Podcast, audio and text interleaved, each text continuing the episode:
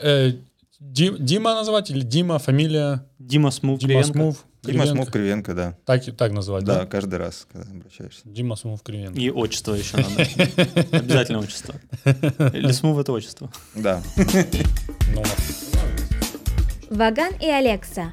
Разговоры ни о чем. Всем привет!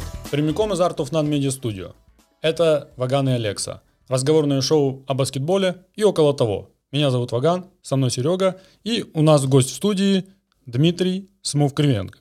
Правильно Всем сказал? здравствуйте. Все правильно сказал. Слава богу, Все я правильно. переживал. Представил официально. Все. Димон, Привет. привет. Дима. Здорово. Э, тебя вообще называть Смув, Дима. Так как удобно. Кривой никогда не называли? Такой В просто. школе? у меня было такое, Было да? дело, конечно. Ну, если по кличкам, я предлагаю, чтобы Алексу тоже называли нормально. Меня, слушай, у меня же фамилия Алекса, поэтому очень многие друзья очень долго даже не знали, что у меня есть имя. Они такие... «Вот ты Не-не, я про твою кличку. Не-не-не, это мы говорили, а, когда-то мы обсуждали а, все вот эти никнеймы.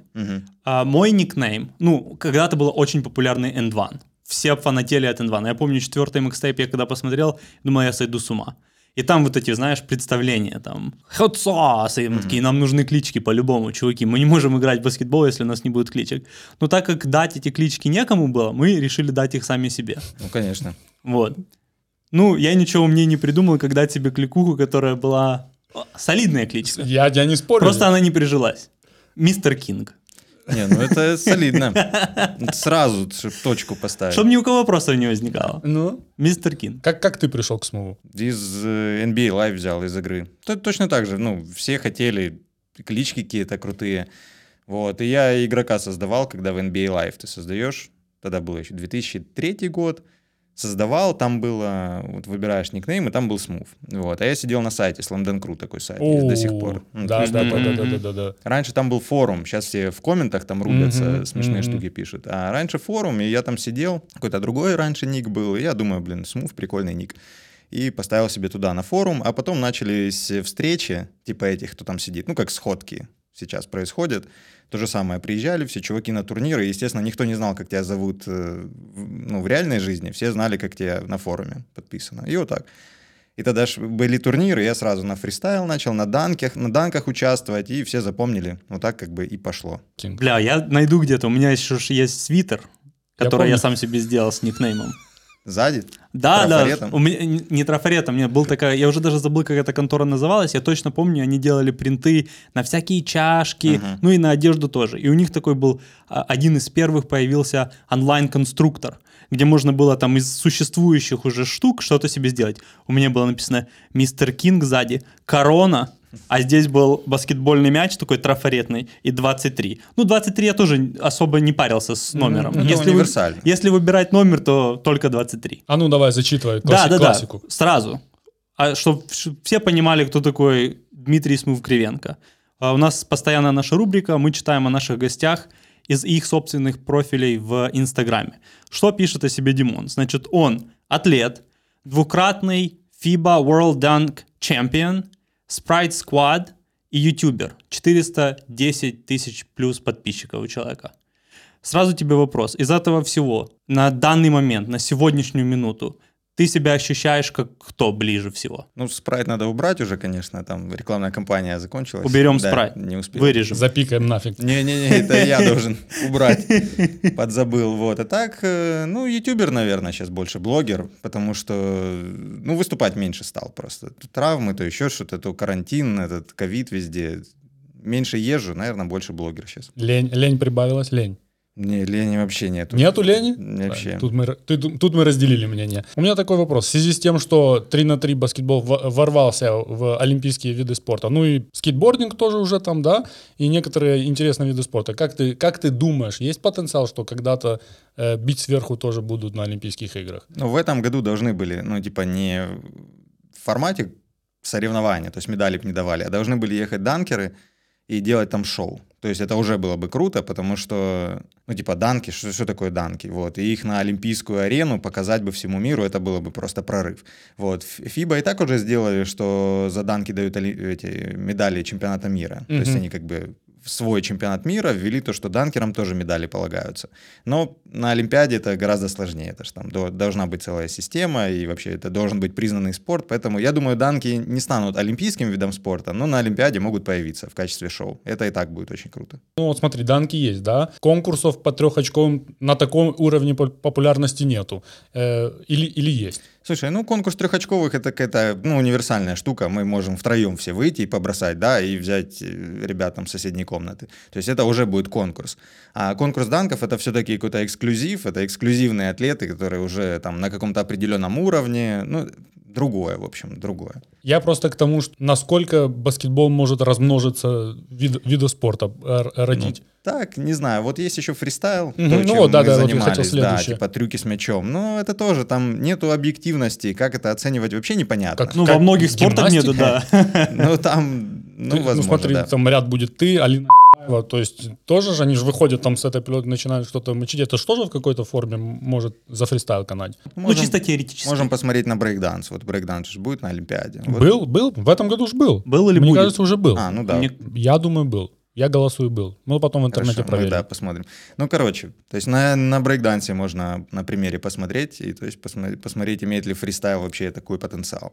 Ну, как бы свои там местечковые чемпионаты проводятся все равно по фристайлу. Какие-то, какая-то система оценивания существует, но я думаю, что типа выход э, вот таких дисциплин, как данки, фристайл на прям большую-большую арену, типа там Олимпиады, могут немного изменить направление. То есть это так прикольно, это такая уличная культура, а когда ее сделать более официальной, она может потерять свой немножко такой шарм. Думаешь, потеряет вайб вот этот уличный такой? Она может, ну, как в баскетбол 3 на 3, то есть раньше это был стритбол, это была движуха, это было, ну, неописуемо. 100%. Ты, когда внутри, ты ощущаешь, словами не описать, это было классно.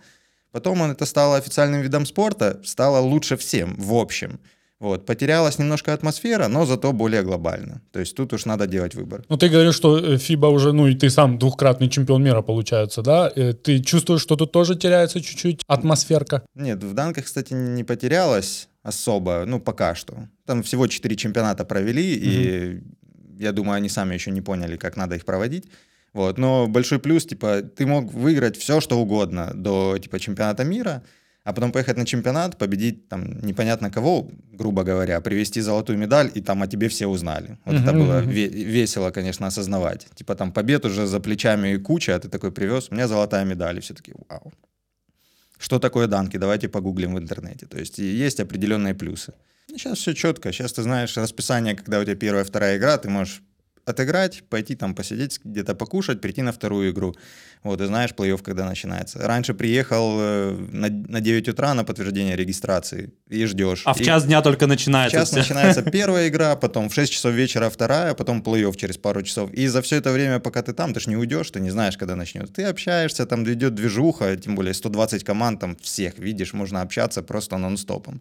Вот, в этом был плюс. Ну, ну, опять же, это романтика. То есть дальше все равно нужно выходить на более качественный уровень. Что и сделали сейчас. 3 на 3 — это официальный спорт. Мгм. Вот ты как профессиональный атлет, когда ты приезжаешь на какой-то высокий уровень, там, чемпионат мира, и в судьях садят два человека, которые плюс-минус понимают что-то в баскетболе, и то понимать в баскетболе не всегда означает понимать в слэмданках, и какой-то третий там пассажир. И он лепит оценки, какие просто. И ты такой, ну как это? То есть как, как, как уйти от этого? У, у тебя, как у, у атлета, который иногда, наверное, получал такие же несправедливые или, или иногда наоборот, слишком завышенную оценку. Ты сам прыгнул и такой, это не может быть там 9 или 10. Ты как на такое реагируешь? Было такое, что, блин, уберите этого индейца из, из Да не, ну, судей? Ну, было, но ты ж не можешь это контролировать никак. Ты, типа, и ты не знаешь реакцию, как человек отреагирует. Если я забью там, условно, через одного человека перепрыгну, просто для себя данк забью, и он, будет ли он от этого в восторге, или он, наоборот, меня занизит,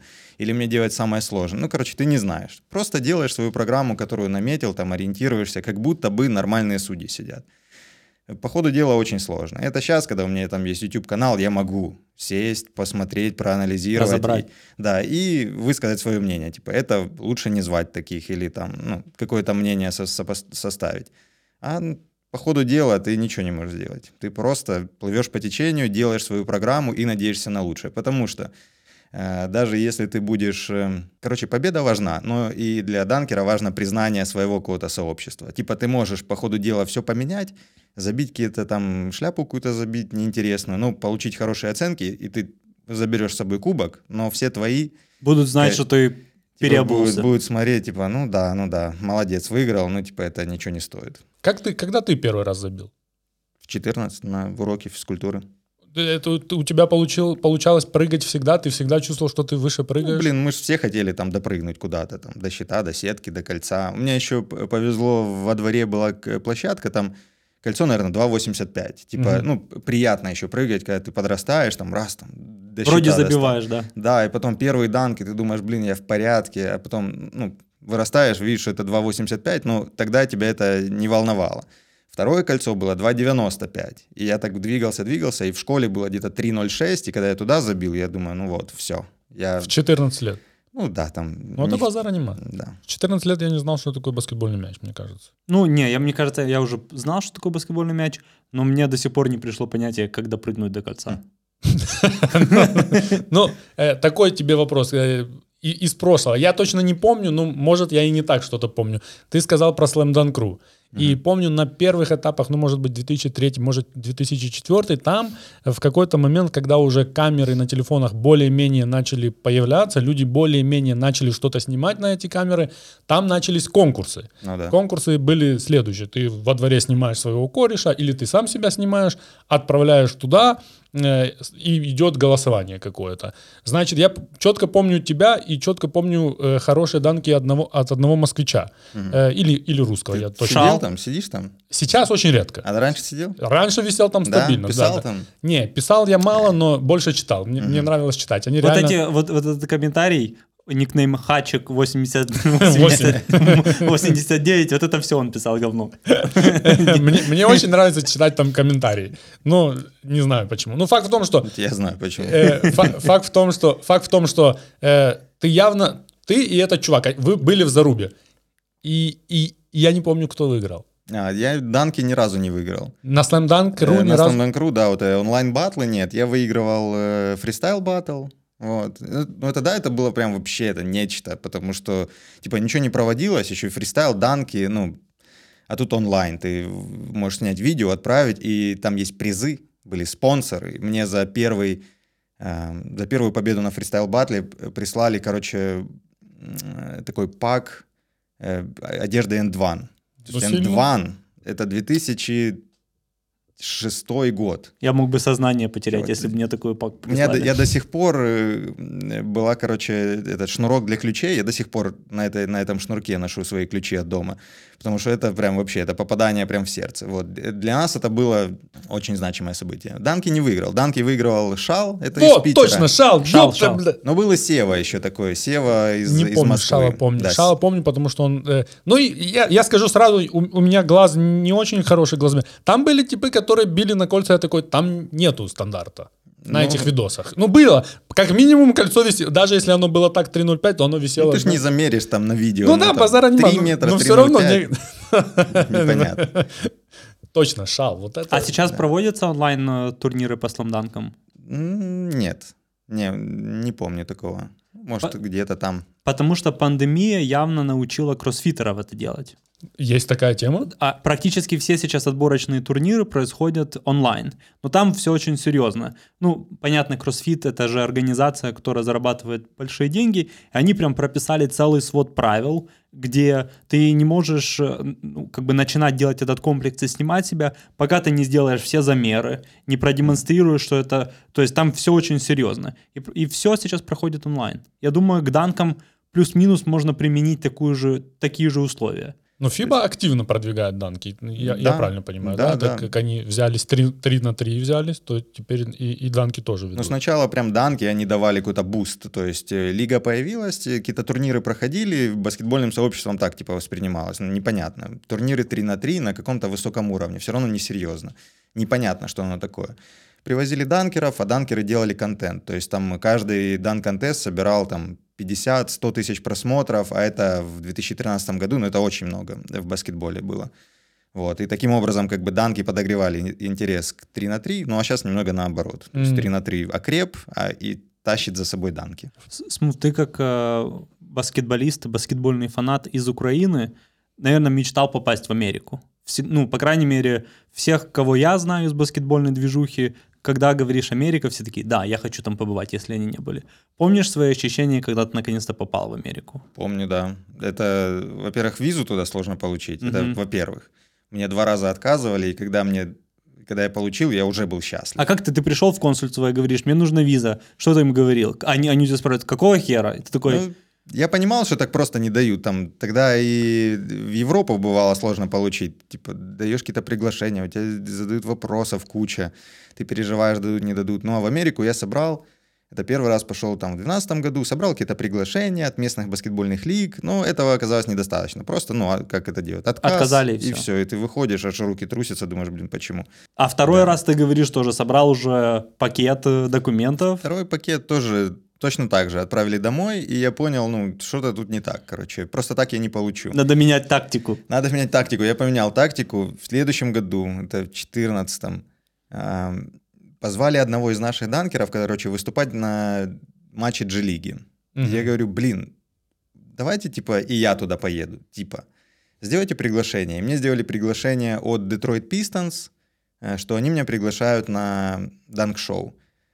А я говорю, а можете, пожалуйста, написать, что я еду к вам не на данк-шоу, а на просмотр. И у меня есть официальное письмо, там, NBA, Detroit Pistons, и типа, что я приглашаюсь на трайаут э, в Хера себе. фарм-клуб Детройта. Неплохо, неплохо. Сделай мне ксерокс этой докум- бумажки, хочу себе методы вставить. Я пошел, думаю, ну, блин, это бред какой-то. Ну, на уверенном, а что, я езжу как бы по миру, почему бы и не поехать туда? И даю, и как, ну, эти офицеры визовые, они обычно берут там, ну, первые два раза. Взяли документы, что-то на меня даже не смотрят, какие-то вопросы задают, а тут аж письмо взял аж. И говорит, подожди, в NBA едешь? Я говорю, да. Вот. Говорит, а если тебя возьмут, что будешь делать? Я говорю, ну, там останусь. А если не возьмут? Ну, домой вернусь. Посмотрел на меня, ну, все, дана виза. Я думаю, блин, так Все просто. Оказалось, надо просто было попасть на просмотр в NBA команду. Всё просто, Всё да, просто, ребят. Сейчас этот чувак, который давал, давал визу, смотрит Каждый раз на, на Димона такой.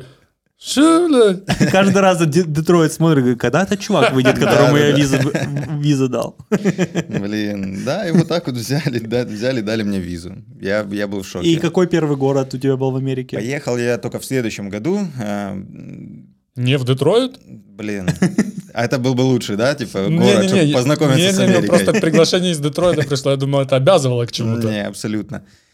А, Не было как-то поездок, то ли, то ли мы планировали какие-то, но отменились, не помню. Но на следующий год э, сделали нам тур. Короче, я поехал вместе с поляком, с Липиком. Нам сделали тур Лас-Вегас, Нью-Йорк и Чикаго. Я думаю, вот это нормально, типа Реально. съездить первый раз. Первый, первый, ра- первый город твой был Лас-Вегас. Лас-Вегас. Ну, я расстроен, что Детройта нема все равно. Блин, я так туда не попал, да.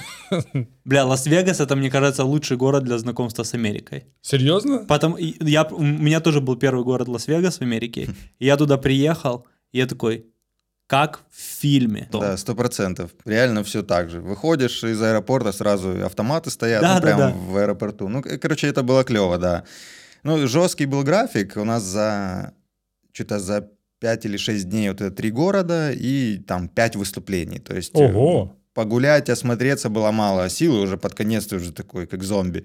Уже и прыгать, не играть не хочется, но вообще все равно круто. Лас-Вегас, потом мы полетели в Чикаго, там выступили, э, там я э, встретил кучу там NBA-шников, ну, короче, знакомство с Америкой было классно. В Лас-Вегасе э, приехал, встретил Кавая Ленарда, Джимми Батлера, Ламаркуса Олдриджа, Криса Пола, приехал в Чикаго. С ними со всеми удалось перетереть или просто так издалека глянуть? Крис Пол вот так вот на эскалаторе.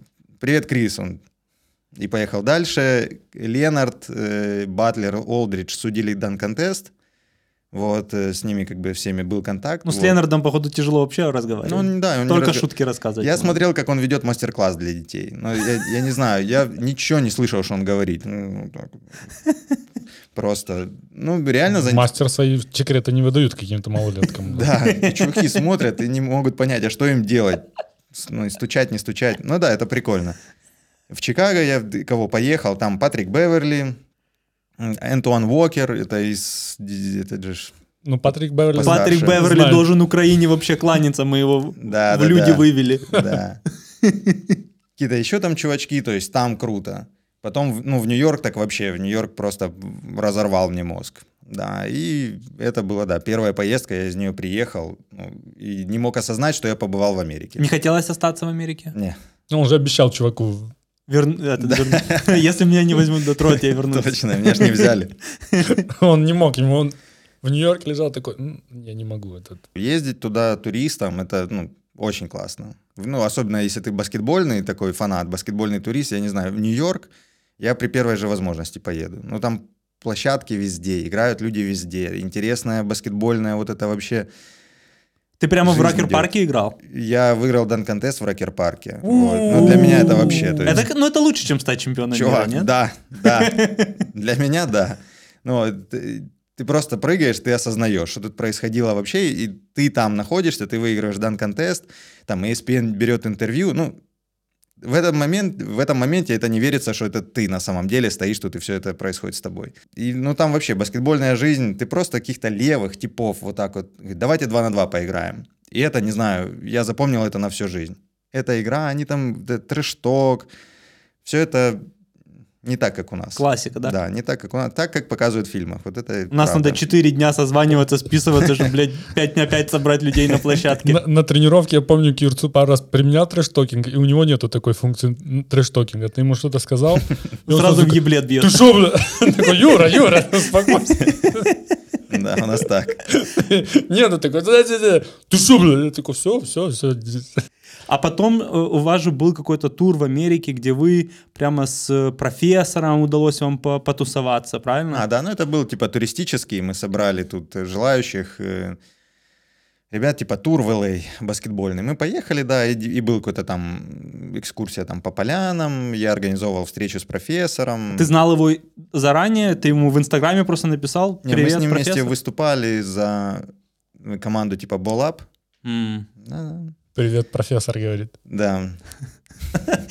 Ну, в моем мире так происходит. Ты просто написал в Инстаграм, и такой профессор такой, о, какой-то тип из Украины.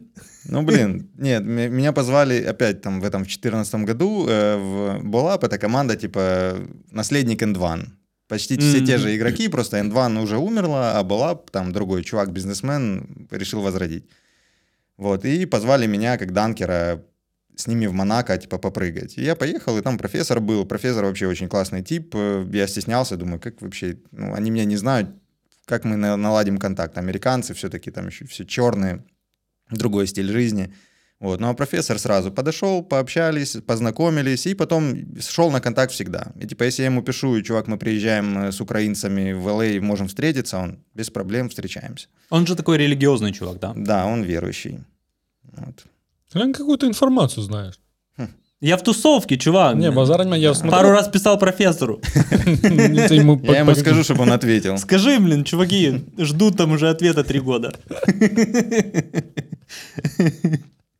А, Еще у меня есть вопрос к тебе по поводу Украина моя талант. Я знаю, это было достаточно давно, но мне знаешь, что интересно? Ну, мне знаешь, что интересно? Копнул. Мне интересно, а, что вас именно туда побудило пойти? Это жаж- жажда проявить себя, признание? Пригласили? Вас пригласили? Да, там, ну, они, эти шоу работают как? У, вот оно, пошла жара. Я-то думал, там все через постель, короче. Да, фактически. Вот, э, сидят, э, типа, скауты в интернете, лазят, э, ищут каких-то интересных персонажей, личностей, не знаю, коллективы. Вот, конечно, кто-то сам приходит, естественно, но бывает так, что ищут таких, кто точно выстрелит, кто точно либо жестких фриков, либо нормальных чуваков, таких как мы. Вот. Позвали, мы Вам согласились. написали куда? В Инстаграм? Со Куда? Стасом связались, со Стасом Светлицким, Мгм. он же наш э, менеджер, ну, скорее так можно назвать был на тот момент. Вот, ему написали, мы согласились, пошли вот э, на кастинг. э, Когда ты идешь на кастинг, там более такой свободный стиль, ты можешь показать все, что угодно. Поэтому мы не парились. То есть то, что мы делаем на улице, мы, по сути, тоже можем показать и там. Это тот кастинг еще, который даже не снимали, да? Или Не, это тот ну, же, который с судьями? Которые с судьями снимали, но нас в кастинге не показали. То есть нам было еще так обидно, думаю, блин, мы пойдем. Мы на это и рассчитывали. Просто пойти, засветиться на телеке, показать, какие мы крутые чуваки с улицы, и чтобы нас показали по телевизору. Вот. эм, Ну, это было страшно. То есть ты выходишь, э, типа, одно дело на поляне ты крутишь мяч, а другое дело в оперном театре, и люди смотрят как-то необычно. Впервые в жизни, типа, коленки тряслись. Мгм. Я не знал, что это за ощущение, но тогда узнал. Это было интересно. Вот. И мы прошли, и когда уже дальше пошло, типа, говорят, у вас будут прямые эфиры, и тут надо... Когда ты понял, что такое трусятся коленки Э, по-настоящему? Ну, трусятся коленки туда, там у нас один из чуваков сидел, э, у него руки были прям, не знаю, аж текло, он не мог мяч держать, у него, он вот так вот сидел, ну, чувак, успокойся. Но тогда было рейтинговое шоу. Херово для, э, для фристайл-баскетболиста, Ну да, да, когда да. у тебя руки потеют. Да, да, да. Ну, та- та- я не знаю, больше миллиона смотрело в прямом эфире. Ну, короче, очень много.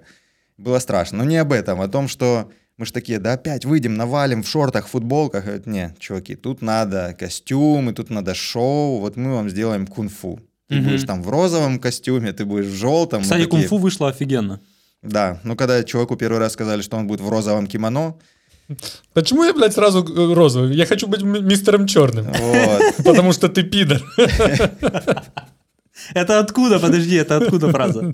Что, не знаешь, откуда эта фраза? Нет. Бешеные псы. Ага, все, понял, понял. Я ж помню, откуда из киношки откуда-то. вот, поэтому... А ты был в розовом костюме? Нет, я был в оранжевом. Ага, я ну, был уже на, на неплохо. нейтралке, да.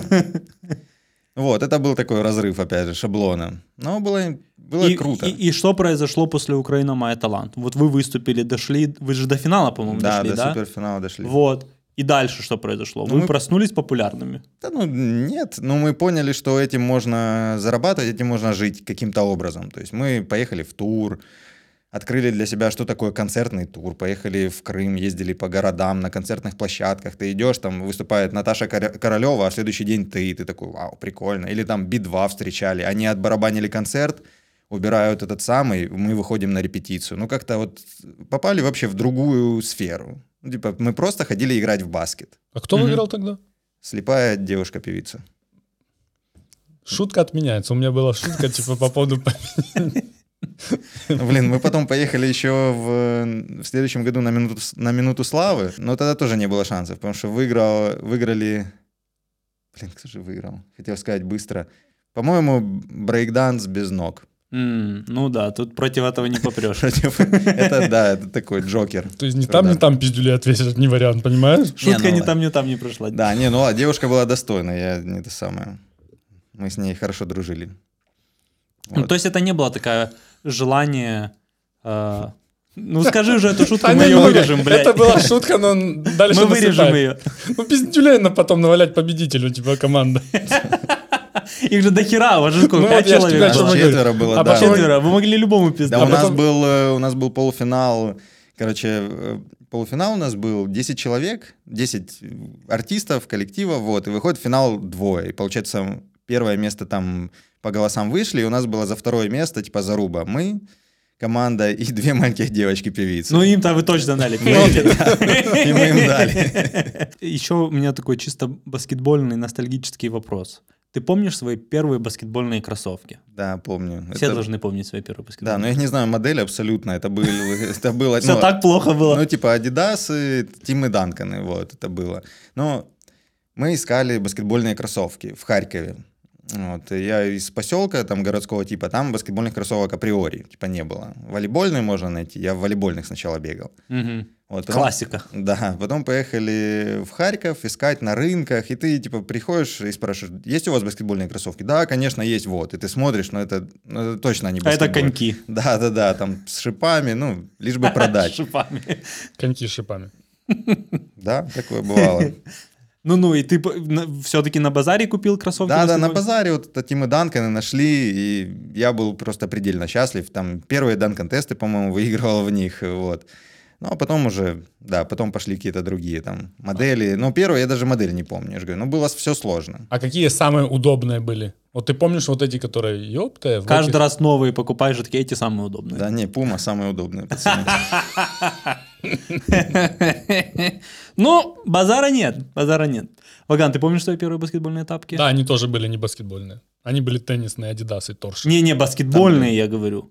У меня были кеды футбольные на базаре за 20 гривен, первые баскетбольные тогда. А именно баскетбольные, где-то такой. ну, Помню, помню. На, на секонд-хенде я купил себе, по-моему, за 24 гривна А, не, вру, не я себе их купил, купил мой кореш их. Вот такие э, пипаны, э, Air написано, только белые. Не, не такие, как у меня сейчас, тупо белые, э, черно-белые. Он купил их, дал какому-то чуваку их одеть, потом одел сам, сломал ногу. А он был такой, типа, достаточно э, Суеверный. суеверный. Он такой, все, я эти кроссовки больше никогда не одену.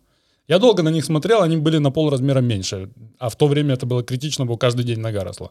Я их раз одел побегать в них, и каким-то чудом они разбились в мой размер быстренько. И я их добил уже там, ну, я не знаю, пару лет.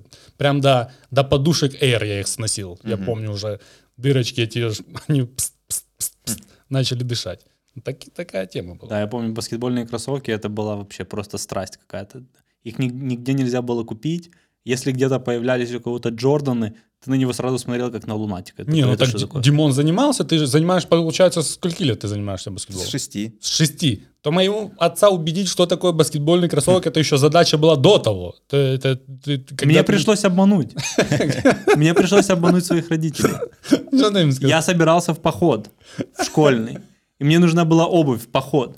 И в Адидасе тогда стояли даже не Тим Маки, а были такие Тим Маки, команда МакГрейди. Они Ни- такие, ниже уровнем, получается. они выглядели максимально как сапоги. Они были похожи на пятые МакГрейди, которые были замшевые, такие черные, где за- с застежкой. Но только они не были не замшевые и никакой застежки там не было. Ну, чисто визуально не были похожи. И были, главное, критерий качественной обуви для моего отца всегда был, чтобы там была кожа. И они как раз были такие кожаные. Я говорю, это туристические кроссовки. Мне, мне надо кроссовки, говорит, ты же не хочешь, чтобы я подвернул себе ногу. И, короче, я померил их, тоже, по-моему, то ли не, они не были супер моего размера, они, мне купили эти кроссовки, и я их ни разу в походе на- не надел. Я их просто проносил в рюкзаке, а сам ходил в сандалях и жестко понатирал ноги. Жестко понатирал ноги. И когда я приехал домой, у меня девственно чистые кроссовки, ни разу не одетые, мама сказала, как так? Я сказал, что просто качественные кроссовки, так вот ничего с ними не случилось. А, то есть ты, ты даже там сказал, что... Не-не, я просто, я топил до последнего. И это были мои первые баскетбольные тапки. Сейчас тренируешься активно? Ну, да, стараюсь. И ты, сказал, тра- травмы под- подмучивают Ну, мучают, да, потихоньку. Ну, и, а когда не, не... Тогда активно. Это сколько? Два раза в неделю, четыре часа в день? Не, ну, каждый день, ну, там, конечно, тренировки варьируются. Там один день в тренажерке, один день в зале. Классическая схема, ничего такого сверхъестественного. Занимаюсь ноги, э, хочу привести в порядок, то есть чтобы были крепкие. Не обязательно там прыгать, бегать высоко, просто чтобы там связки, суставы были в безопасности. Вот. Ну, данки, конкурсы ты уже не хочешь Да я хочу, я Хочется. хочу, да, то как получится. То есть у меня, я только как выхожу на какой-то более-менее нормальный уровень, я сразу соглашаюсь, сразу еду. Как бы оно запас есть, вот, можно участвовать, можно побеждать где-то там на каком-то уровне, но, блин, тяжеловато. Я смотрел одно из последних видео у тебя на канале, где ты подводил итоги 2021 года. Мгм. И мне показалось, и исправь меня, если, если это просто мне показалось так, что тебе даже... эм, ты, в общем, об- говорил о том, что э, не все спортивные свои планы удалось реализовать из-за травм, Мгм. И мне показалось, что тебе самому, ну что ли, неловко перед собой, перед э, своей аудиторией, что вот как-то не сложилось именно со спортивными достижениями. Так и есть, это твой вот этот спортивный максимализм и спортивный азарт не дает тебе немного отпустить эту ситуацию и сказать, ну, бля, что я могу сделать? Я получил травму, и тут никто от этого не застрахован. Да, ну, ты же это объявляешь как бы в, там, в начале года в этих отчетных видео я не только подвожу, но я и какие-то цели ставлю. И там из года в год мне что-то мешает. Обидно, ну и перед собой обидно. Но если бы я еще это не объявлял, было бы, возможно, легче. Там где-то внутри пережил и все. А так, ну и- А что тебе, кто-то предъявы какие-то кидал? Кто-то из... нет, То абсолютно. есть ты сам себе нашифровал? Ну, конечно. Ну, блин, ну, не перед- обидно. Сам перед Не, ну, об- обидно. Да, захотел там, не знаю, снять Девушку. два видео в Да. неделю, ну, или девушку, не, не получилось. Вот. Два видео в неделю, не получается ни одного. Ну, обидно же, обидно. Хочешь вообще пойти просто побегать, а тебе говорят, иди операцию делай. Ну, обидно, конечно. Сам себя ищешь, где ты, ну, где ты совершил ошибку, что надо изменить. Ну, так. Экзистенциальный кризис помалу под, поддушивает, Ну, понимаешь? конечно. уже. 30 лет было уже, все. Новый рубеж. Ну вот, ну вот. Мы поговорили про первые кроссовки, и Мгм. мне хочется задать тебе вопрос про первый твой ну, даже не рекламный контракт, а спонсорский контракт. Не надо там имен, может, ты не помнишь, не помнишь. А, интересно, вот ты э, Дмитрий Смув Кривенко, у тебя есть какая-то аудитория в Инстаграме, на Ютубе, и тут тебе в первый раз пишут, мы бы хотели с вами там сделать какую-то рекламную интеграцию. Мгм. Какие ощущения твои? И как ты дальше выстраивал разговор? То есть надо же дойти до какой-то, какую-то цену предложить, какие-то там, я не знаю, медиа-кит какой-то сделать и отправить. У тебя же наверняка, наверное, не было еще этого. Как, как, ты, как ты чисто интуитивно просто общался с Ты ними? сейчас записывать будешь или просто... Мне, э, и нам, как начинающим Ну вот блогерам, я же надо о чем знать, говорю, что это Это, мы, с одной стороны, очень ждем, а с другой стороны, немножко сыкотно. это Да. вообще это, это нереально. Ну, вот так понять, что вообще отвечать. Но если мы говорим именно про YouTube, когда я начал как блогер, когда рекламу, я Типа, хорошо, что у меня было какой-то, типа, бэкграунд спортивный. То есть даже если у меня там 5000 подписчиков, но я могу обратиться к коллегам-блогерам, которым уже там миллионы, они мне Мгм. ответят. И я постоянно спрашивал, есть чуваки из бодибилдинга, каналы, есть футболисты, я с ними советовался. Я говорю, чуваки, просто скажите, вот если бы у вас гипотетически сейчас было 50 тысяч подписчиков. Как не если- продешевить? да-да, ну какие хотя бы примерно цены? И, ну, все не очень охотно делятся информацией. М, Я как бы, я открыт, ну, то есть нечего там скрывать, я гов- говорю, там, советы даю, если у меня спрашивают, потому что я помню, как это было. Мне, у меня уже там 100 тысяч подписчиков, мне пишут рекламодатели и спрашивают цену, а я, я даже понятия не имею, это там 50 долларов или 500 или 1000, вот такой разброс. И как ты выкрутился? Ну, какими-то способами у чуваков, вот там поспрашивал, человек 10, наверное, мне дали, опять же, такой разброс, я там в серединку, бац, даю цену. Сра- человек сразу, рекламодатель сразу соглашается. Да. Я понимаю, мало. Да. Я беру там, отрабатываю пакет, в следующий раз там повышаю. Ну и вот так вот методом таким повышаю, повышаю, пока понимаю, что не уперся в потолок там. И мне уже говорят, ну, надо подумать, это уже там многовато, мы пересмотрим бюджет, и тогда я уже понимаю, что вот плюс-минус моя цена. А как, э, как они какие-то метрики выставляют, э, как-то оценивают э, сотрудничество с тобой? То есть почему они приходят повторно к тебе? А, смотря кому что надо. Кому это просто имиджевая реклама, типа привлечь много спортсменов и прорекламировать продукт, типа на широкую аудиторию, и не обязательно какие-то переходы, там количество людей зарегистрированных, это не обязательно. Просто охватить там как можно больше людей. Но это большие бренды так делают. А если там ра- разовая реклама или букмекер, им важны там переходы конкретно регистрации. Вот. Они тебе создают отдельную ссылку под твою, которую они Ре- смогут, да? они Да, смогут трекать, Мгм. сколько именно ты привел. Ну вот, да. Если им подходит, они продолжают. Вот. И, а если ну, уже падает это количество переходов, там сколько бы у тебя подписчиков, миллионов не было, все равно могут, могут от- отказаться.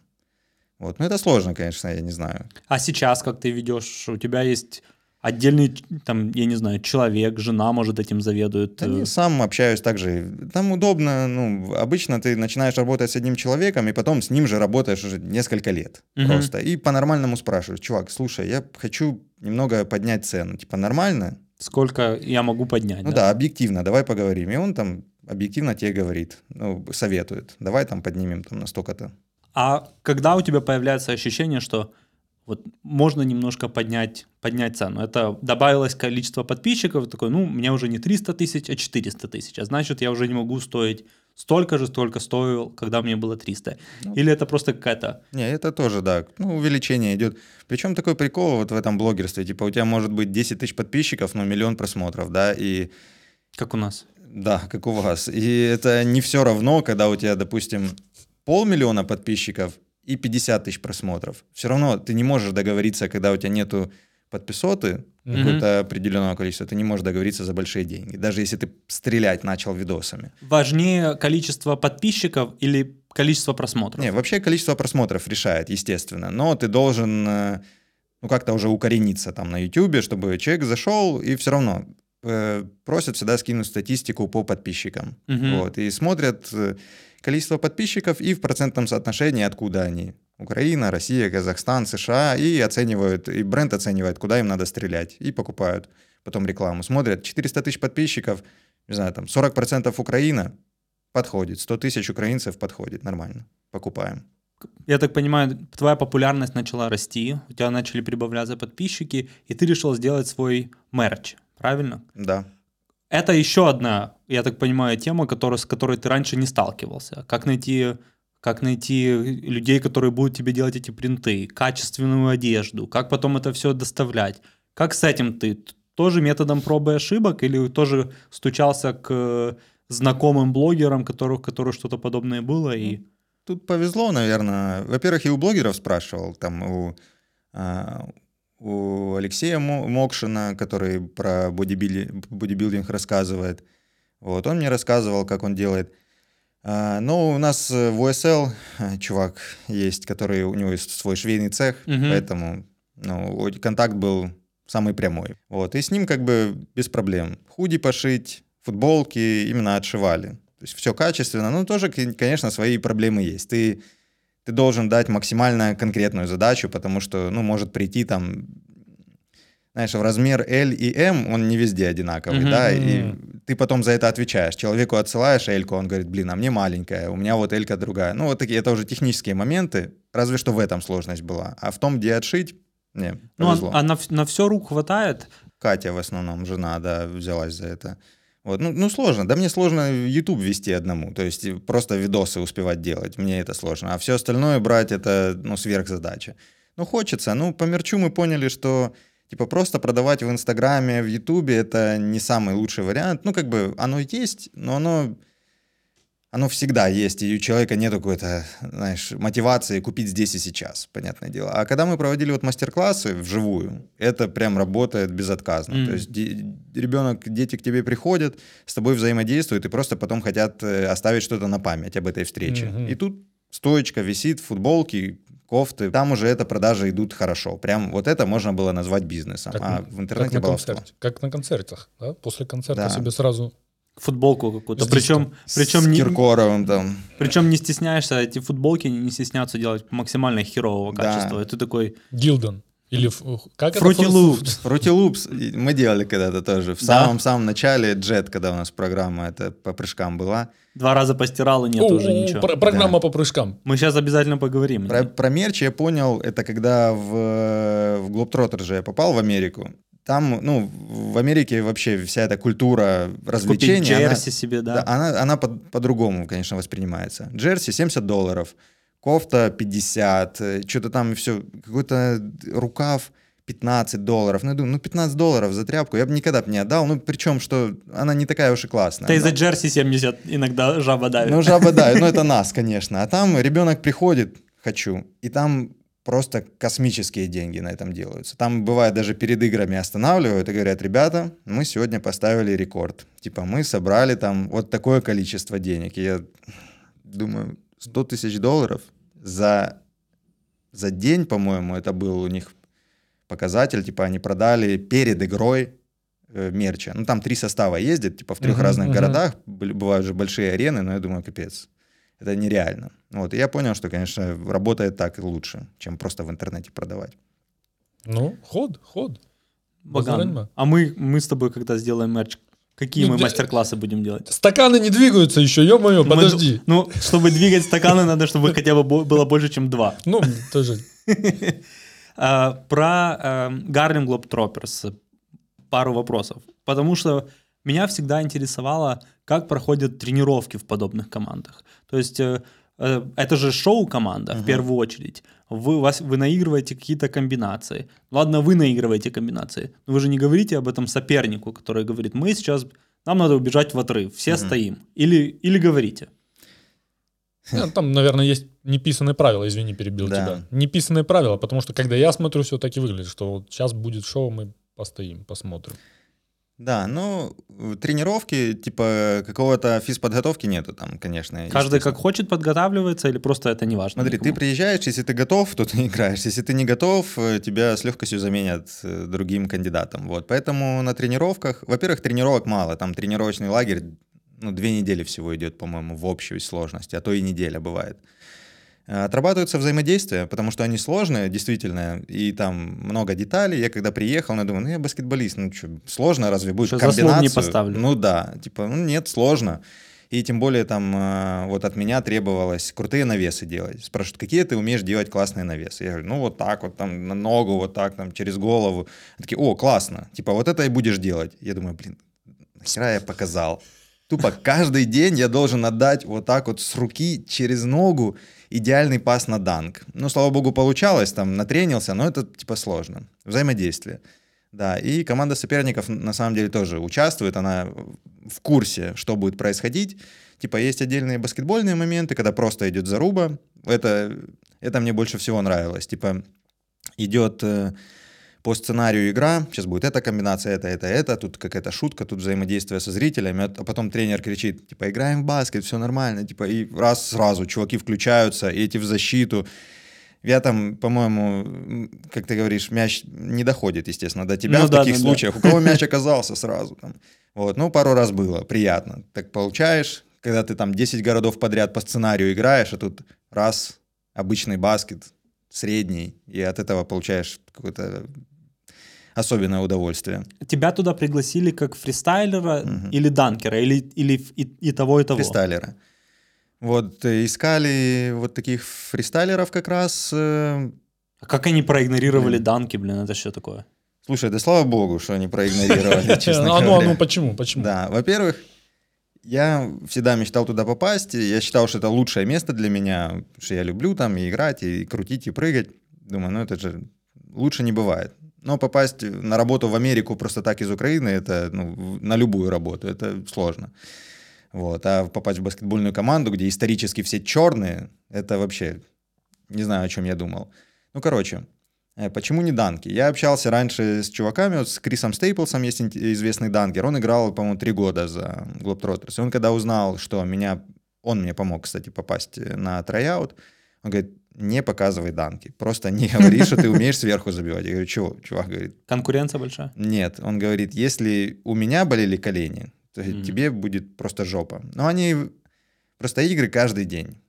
А, то есть выжимают тебя как, как да, да, да. И данкеры очень часто меняются в, в команде. То есть каждый год там, э, ну, это как финишер, ты просто завершающий элемент. Э, Главные звезды в команде это те, у кого микрофон. Там Мгм. есть чувак бегает, он как шоумен. А, во- Вообще там все хорошие игроки, большинство. Чуваки в NBA, в саммер-лигах бегали, где-то за рубежом. То есть баскет там все умеют играть. Но формат другой. Главная звезда, у кого микрофон, кто больше со зрителями взаимодействует. А там данкеры — это просто сегодня ты, завтра, завтра другой. Какой там номер, 54-й, даже никто не запомнит. Вот, поэтому не важно. И мне советовали, типа, сверху не забивать. Но все равно скауты знали, что я, типа, данкер. Э, Больше меня взяли крутить мяч, но просили какой-нибудь данк все равно забивать. Но мне не всегда получалось, потому что, допустим, две игры в день.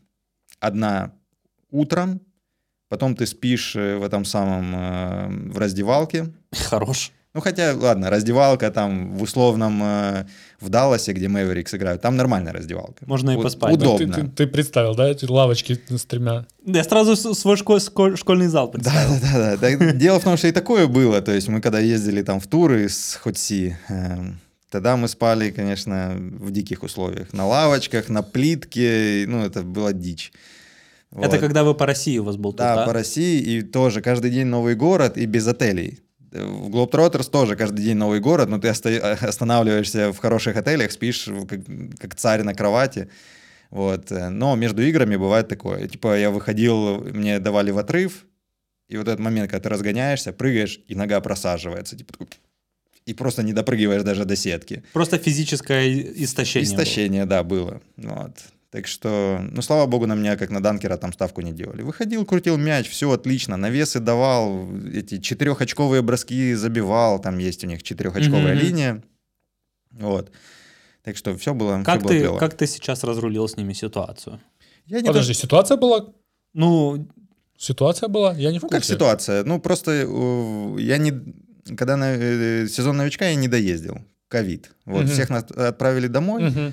Вот, потом год э, какой-то такой, они делали минимальные шоу, ну, естественно, было три иностранца, я, поляк и китаец. Никого из нас не звали, потому что, ну, риск. Типа, Мгм, привезешь, опять какие-то ограничения, и, и все. Вот, и перед этим туром я спрашивал, как ехать, не ехать, готовиться, не готовиться. И они все равно сказали, что у нас ограничения пока что все эти ковидные, Хотя мы видим, что там они спадают, все равно команда поехала играть. Но позвали из нас троих только поляка. Вот. Нас пока в запасе держит, меня и китайца. Ну, собственно, такая ситуация.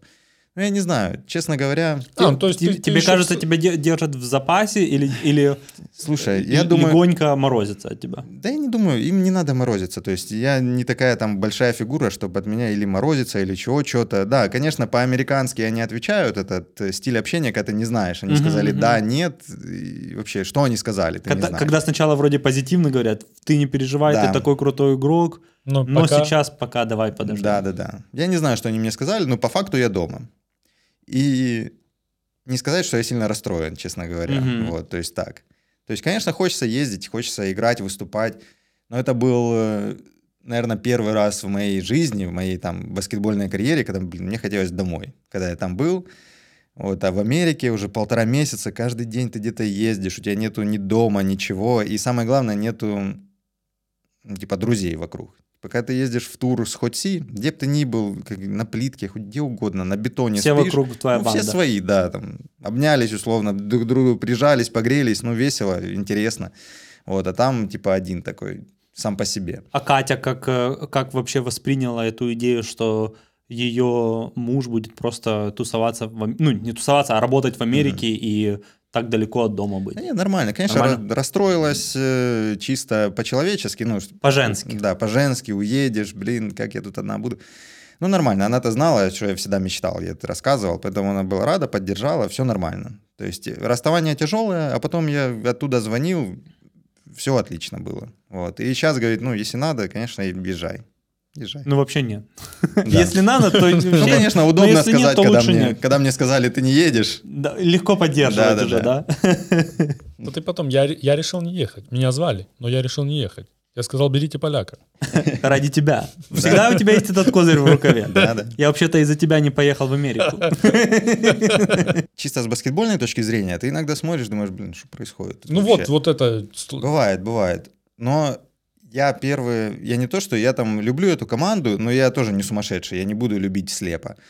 Но когда я посмотрел шоу вживую, и я смотрел его каждый день, я еще мне не оформили рабочую визу, но я поехал с ними там в мини-тур, после тренинг-кемпа идет. И первые 10 дней я ржал просто. Это, ну вот умеют, но американцы умеют совместить и спорт, и entertainment. Вот как-то у них это получилось. Там баскетбол, честно говоря, на втором плане. Мгм. То есть это как оболочка, да, это баскетбольный матч, да, забивают сверху, забивают трехи, но это развлекалово для семейный этот family entertainment. Очень круто. Э, В этом они супер Ну, профессионалы. вот. Понятно, что твои скиллы и заслуги никто оспаривать не может. Но ты же сам говоришь, что это в первую очередь entertainment, общение с публикой, умение себя показать, где- немного быть где-то раскрепощенным. Да. Мне кажется, это не совсем свойственно нашим спортсменам. Вообще не свойственно. И вот ты попадаешь в эту атмосферу, где, чтобы стать звездой настоящей, Мгм. тебе надо быть немного клоуном, немного э, шоуменом, немного тамадой, и, и, все это на английском языке. Как, как ты, ну ты же понимал, что как бы этот элемент, он неизбежен. Ты себя как-то готовил к этому или, или решил, будет как будет? Будет как будет. Я-то знал, что там надо делать. Там еще прикольно, там в контракте написано, ну, все твои обязанности, и в обязанности входит петь, танцевать, типа при надобности. Я Мгм. когда читал, я, ну, было смешно. Ну ты готов был и петь, и танцевать. Да готов, ну, я понимал, что петь и танцевать это не... Да. А не сейчас стоит, Смул типа, продемонстрирует нам танец. ну, я, я- я имею в виду, э, ну, не я имею в виду, наверное же имеется в виду, что петь не в скобках, там, как Тамара Гвартителли. Да, имеется да, в виду, да, поешь как умеешь. Как Ну понятно, караоке. Ну, нету такого, что, типа, ты слабо поешь, брат, пошел вон отсюда. Ну, понятно, да? в моменте, короче, веселиться, скажем так. Да, да, да, да. Вот, быть э, раскрепощенным. И как у тебя, Слушай, как тебе кажется, получилось? Э, Я-то, ну, я очень люблю взаимодействовать с детьми вот здесь. Но здесь это по-другому. То есть здесь я такой, типа, открытый, обычный добрый парень, и детей это подкупает, я с ними на одном языке говорю, мячем на пальце кручу. Для меня это не новость. Но там скорее в игре, потому что все по сценарию, вот эти моменты развлекательные, и по сценарию сложно из себя иногда выдать. М. Там какую-то улыбку, Улыбку, да? да, улыбку. Для, для меня вообще там улыбка ненатуральная, это очень сложно. А ну, а ну, дай улыбку, дай улыбку. Я даже не буду пробовать. Хорош. А ну, пока. Я думаю, тебя точно в Гарлем Есть, да, нельзя. контракт есть. Но вообще проблем не было. Там э, самая сложная часть — это раздача автографов. То есть игра — это такое, а перед игрой идет, э, по-моему, 40 минут э, в активности для тех, кто купил э, дополнительный там абонемент, типа взаимодействия со зрителями. И это- вот это сложно. Типа каждый подходит, ну как каждый, я не знаю, сколько, я считал, где-то 250 автографов э, в день ты раздаешь, но это в очень сжатый срок, поэтому ты вот так вот на каждого там по, не знаю, по 40 секунд по минуте. Ну, у тебя же еще тоже непростой автограф, да? Да. Ты же выбрал тоже не из легких автографов. Ну, чтобы запомниться тоже. Смайлик нарисовал, да. И пообщаться. Это было интересно вот э, со стороны знания английского. В каждый штат приезжаешь, там разный говор, там еще ты общаешься не со взрослыми, которые тебе внятно могут рассказать, с детьми 5 лет, со стариками 90 лет, бывало и такое. Ты И те, и те шепелявят.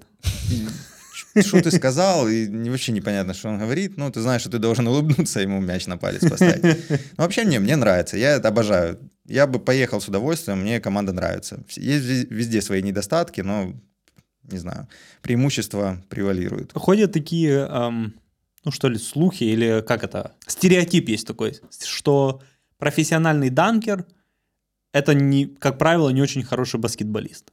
С чем это связано? Это связано с тем, что как только данкер нащупывает, что данки это то, что может приносить деньги, они автоматически все остальное баскетбольное выводят на, на задний план.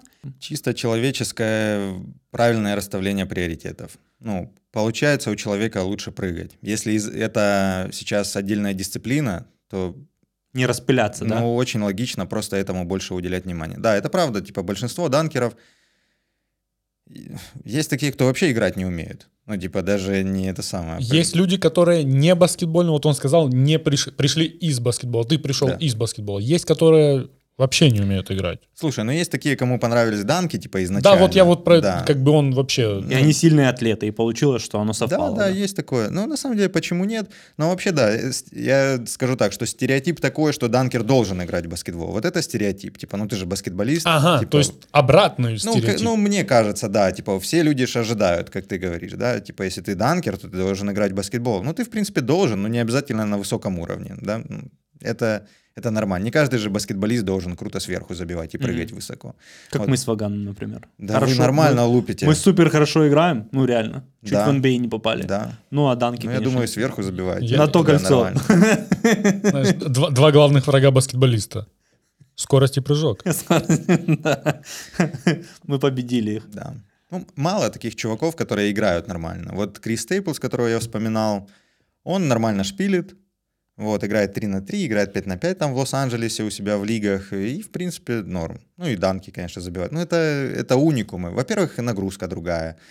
То есть данки — это там, взрывная сила, это единомоментная вот такой всплеск энергии, скажем так, а баскетбол — это все-таки, ну, тем более, если ты играешь там на ведущих ролях, то там 30 минут надо отбегать. Это Мгм. другая физподготовка. Знаешь, что, мне, э, что еще интересно? Вот это э, прыжки в высоту, э, там, легкая атлетика, как-то цепляли тебя? Ну, ты достаточно рано увидел, что у тебя атлетизм высокий. Или любовь к баскетболу была настолько большая, что ты даже туда не смотрел? Баскет. На легкую атлетику ходил, ну, это так. Это когда ты в детстве просто ищешь, что тебе нравится. Я и так знал, что мне баскетбол нравится, но мало ли. Легкая атлетика, шахматы, плавание, тейквондо.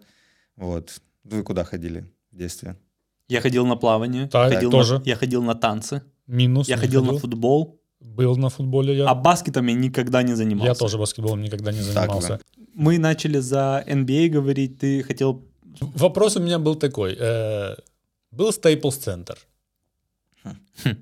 Ну, А Стал. теперь он э, crypto.com.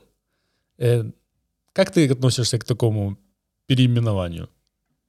да я спокойно, честно говоря. Тебе, тебе ностальгия не душит, что когда-то был Staples Center, и там чудеса... Ну, понятно, э, здание никто не сносил, просто контрактик закончился. Мгм. Не, меня, честно, не колышет. Я думаю, ну, если это им приносит, опять же, какие-то деньги, если эти деньги пойдут на благо, то пусть будет. Меня все равно, ну, не знаю, я никогда не назову это криптоарена. Ну, всегда я буду Ну вот, называть уже- Staples Center. Поэтому меня это вообще как-то как будто не трогает. Слушай, э, просто на минуточку, ты знаешь, откуда название Staples Center? Нет. А ты? Нет. Кто-то пользовался когда-то степлером? Ну да. Пожалуйста, это Staples, это фирма, Ну, это которая Stapler. производила То есть, когда... степлеры. Когда-то на- Крис- давали название, что... Ну то пора уже было переименовать, чувак. Устарела, да? я, я к тому и подводил вопрос, что... Я Крису Стейплсу скажу, что фамилию лучше поменять. чувак. а, Не, на- пиш- на напишешь, слышь ты, степлер. Ну, я, я сам был в шоке. Я сам был в Прикинь? шоке, это офис- ну. офисная эволюция, революция была настолько мощная, что они были готовы котлету отдать, за что бы в Лос-Анджелесе назвали стадион в честь них. Нам, как молодым э, начинающим ютуберам, все на перебой говорят, когда советуют, как, как вырастить свою аудиторию, все на пере- перебой говорят, сначала определитесь, кто ваша аудитория. И мы как-то, если честно, скептически к этому относимся. То есть, в смысле, надо понять, для кого мы делаем контент, кому он нужен.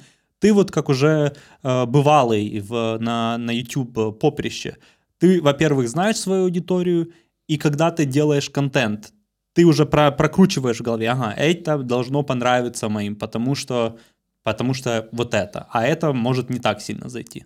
Как ты анализируешь вообще, что делать? Анализирую сейчас так, что есть несколько рубрик, и они стреляют по-разному. То есть есть рубрика, условно, один на один поиграть, она попадает во всех. То есть это интересно. Посмотреть зарубу, если она там качественная, то это все посмотрят от мала до велика.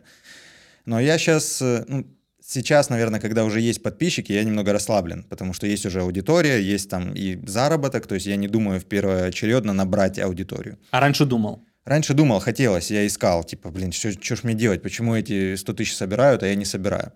А, но сейчас я делаю, во-первых, то, что мне нравится, вот, вот, абсолютно. То есть, если мне интересно там рассказать про этот дан контест или там про то, как э, 40-летний Джулиус Ирвинг играл против 44-летнего Карима Абдул-Джабара один на один, я Мгм. расскажу, мне пофиг, сколько посмотрят. То есть, посмотрят те, кому это надо, вот. Поэтому я особо не парюсь. И я даже, вот если у меня спросить, кто смотрят эти ролики, я понятия не имею. Вот кто вот эти нишевые там ролики, которые там по 40 тысяч просмотров смотрят, я понятия не имею, что это за аудитория, за аудитория. Школьники, взрослые люди, я не знаю. Поэтому, ну, если бы у меня спрашивали совета, я посоветовал бы понять, что конкретно нравится снимать и что делать, чтобы это от души шло. Потому Мгм. что, ну, это чувствуется. Вот я потом понял, что на YouTube люди чувствуют, когда ты это делаешь реально, потому что тебе в кайф, а не потому что надо. Ты типа хочешь попасть в какой-то тренд. Тогда это под- подкупает. Э, По крайней мере, качество аудитории, оно выше. Может, количество не будет, но качество 100% будет выше. Что тоже важно, да, вовлеченность важно. Это, наверное, аудитории. самое важное, нет? Да. Какой смысл, если у тебя полмиллиона, никто тебя не смотрит, ни одного комментария не оставляют? ни- Есть ничего? такие, да, есть пропадают. э, В футбольном сообществе есть такие ребята, которые там из миллионной аудитории собирают там по 20 тысяч просмотров, потому что, ну, наверное, как говорится, исписались. Мгм. Типа снимали-снимали, а потом э, стараются куда-то попасть, оно не попадается, а им оно уже как-то так не надо, просто пытаются отбить какие-то, заработать какие-то деньги. Но оно не работает, к сожалению, так. Поэтому Ты сильно расстраиваешься, когда ты выпускаешь новое, новое видео и такой, это не то, что я ожидал. Типа, не то, что я ждал по не те просмотрам. просмотры, да. Ну. Блин, я думал, будет больше. Да, бывает обидно, бывает обидно. Но это если я прям, не знаю, если я вижу, что видео охеренное, вы что, не, не понимаете, это же классно. Обижаешься на, на, на аудиторию немного? Мне Типа, жалко, Чуваки, да. блин, проснитесь. Мне- да, мне жалко, что некоторые не понимают. Вот. Но это надо, ну, грубое слово, приучить, но надо. Потому что есть, допустим, пример а, англоязычный YouTube про баскет. Джимми Хайроллер такой есть канал. Вот, советую посмотреть. У него есть свой стиль. Он просто выработал свой стиль, и он делает там э, сравнения статистические, там, и громкие названия. Там, Такого не было последние сто лет. Вау. Заходишь, смотришь, и он какие-то там статистики, чарты, там, Леброн сделал то, что там с 70-го не делал. Вот какие-то вроде базовые вещи, но он выработал свой стиль, и люди смотрят. Люди смотрят там по 5 миллионов, по 7. А есть точно такой же канал, который делает абы как. Ну, типа, ту же самую информацию вроде накидал, но вроде же информация та. Но оно не стреляет. Потому что человек вложил всю душу и приучил своих э, зрителей к тому, что эта информация будет интересна, качественна и красиво И подана. подаваться именно так, как он ее подает. Как он ее подает, как ему нравится, с той самой музыкой, а не той, которую все вставляют. Вот. И люди пришли именно на него. Вот, Ну, и люди пришли на человека, а не на информацию. Вот, да, Информация это уже второстепенная по отношению к э, самому человеку. А Среди блогеров я часто слышу, что некоторые говорят, мы точно не будем рекламировать вот это. Ну и, как правило, говорят э, каких-то, как это, каперы называются, да, Мгм. которые, я даже не, не до конца понимаю, что это делать. В общем, почему-то каперы это плохо. И не будут, мы, мы не будем рекламировать алкоголь, и мы не будем рекламировать ставки на спорт. Париматч. А, тем не менее, у тебя была вот эта моральная дилемма? Ты, тебе пришлось самого себя убедить, что условные ставки на спорт, нету ничего в этом плохого? Или ты все еще это делаешь немного ск- скрипя зубами? Были вопросы такие некоторые.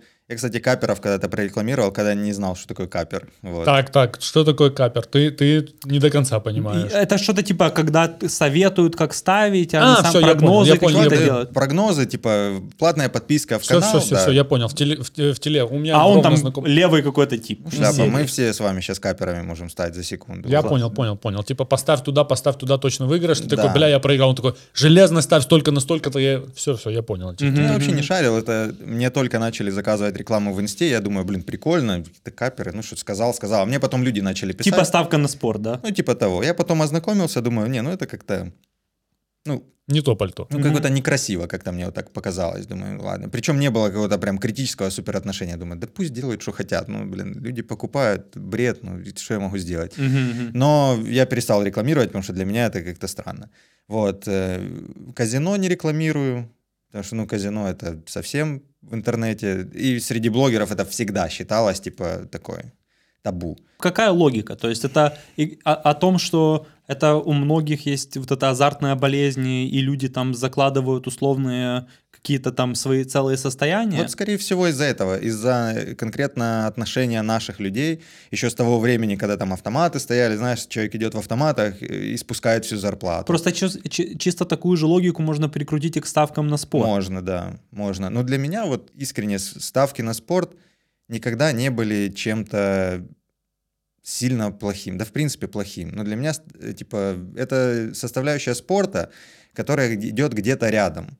Вот, просто действительно у нас такой менталитет, что если ставить, то потом надо отыграться. Ну и, вс- и многие рассматривают это как способ заработать денег. Вот. Если Ну и ты как это себе, себе объяснил? Типа, это ваши проблемы, чуваки. Если вы не можете с этим справиться, то нехер ставить. А если вы делаете ставки из серии, чтобы вам интереснее было посмотреть ту или иную игру, потому что 82 игры NBA иногда см- тяжело смотреть.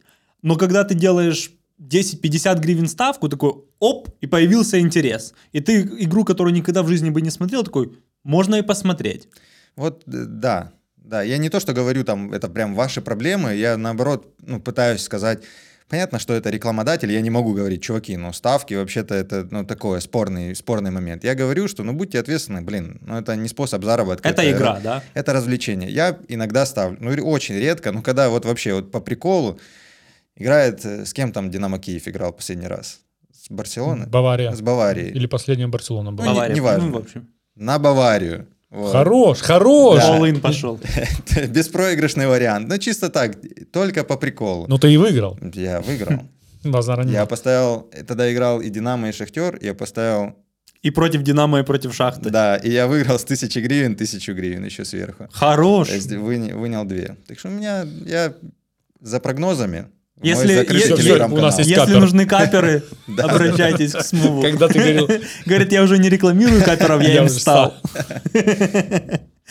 Поэтому да, ну типа со ставками я бы хотел, чтобы это все воспринималось нормально. Есть э, культура там в других странах, по-моему, в Англии это вообще часть действительно спортивной однозначно, культуры. однозначно часть. Да, там на футбол, на барухах, там в начале сезона некоторые люди ставят, на конец сезона уже 73 тысячи ставок, там на пару тысяч фунтов уже все стоит. Просто, и, наверное, интереснее смотреть, и это прям вот так идет. Ну, ты Наверное. прав, это скорее наше какое-то отношение нашего пространства к этому всему. Ставки автоматически ассоциируются с казино, казино с Да. какими-то автоматами, в которые невозможно выиграть. И такие, ну, если казино это плохо или автоматы это плохо, значит и ставки автоматически это плохо. Мы с Ваганом говорили. А и- мне, мне и то, и то по барабану, если Да, мы- честно. Ну, не то, что по барабану, оно мне э, одинаково. Ты бы казино рекламировал. Казино? Да. Нефиг делать.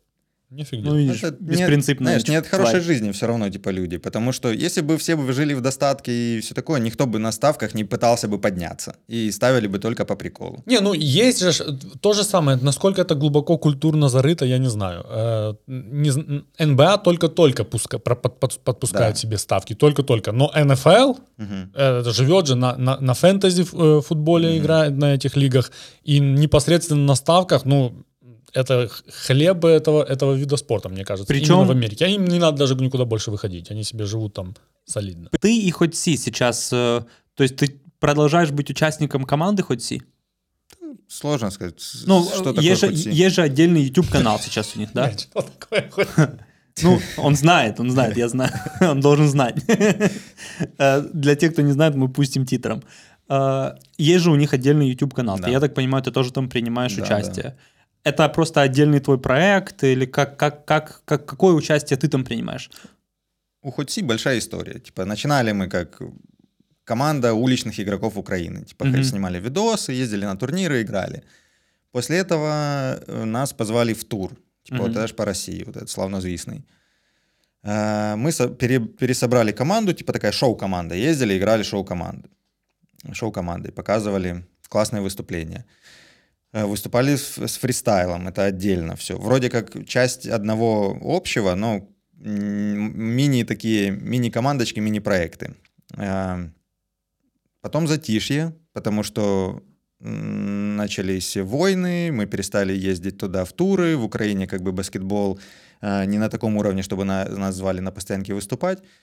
Появилась Лига Героев, баскетбольная команда хоть и, да, вот Мгм. играют Герои площадок. Теперь YouTube-канал Герои площадок. Это все, опять же, одно общее название, но все абсолютно разное. То есть это не под одной крышей Ну, находится, да? Ну, под одной большой, огромной крышей. Под одной большой. Но такие.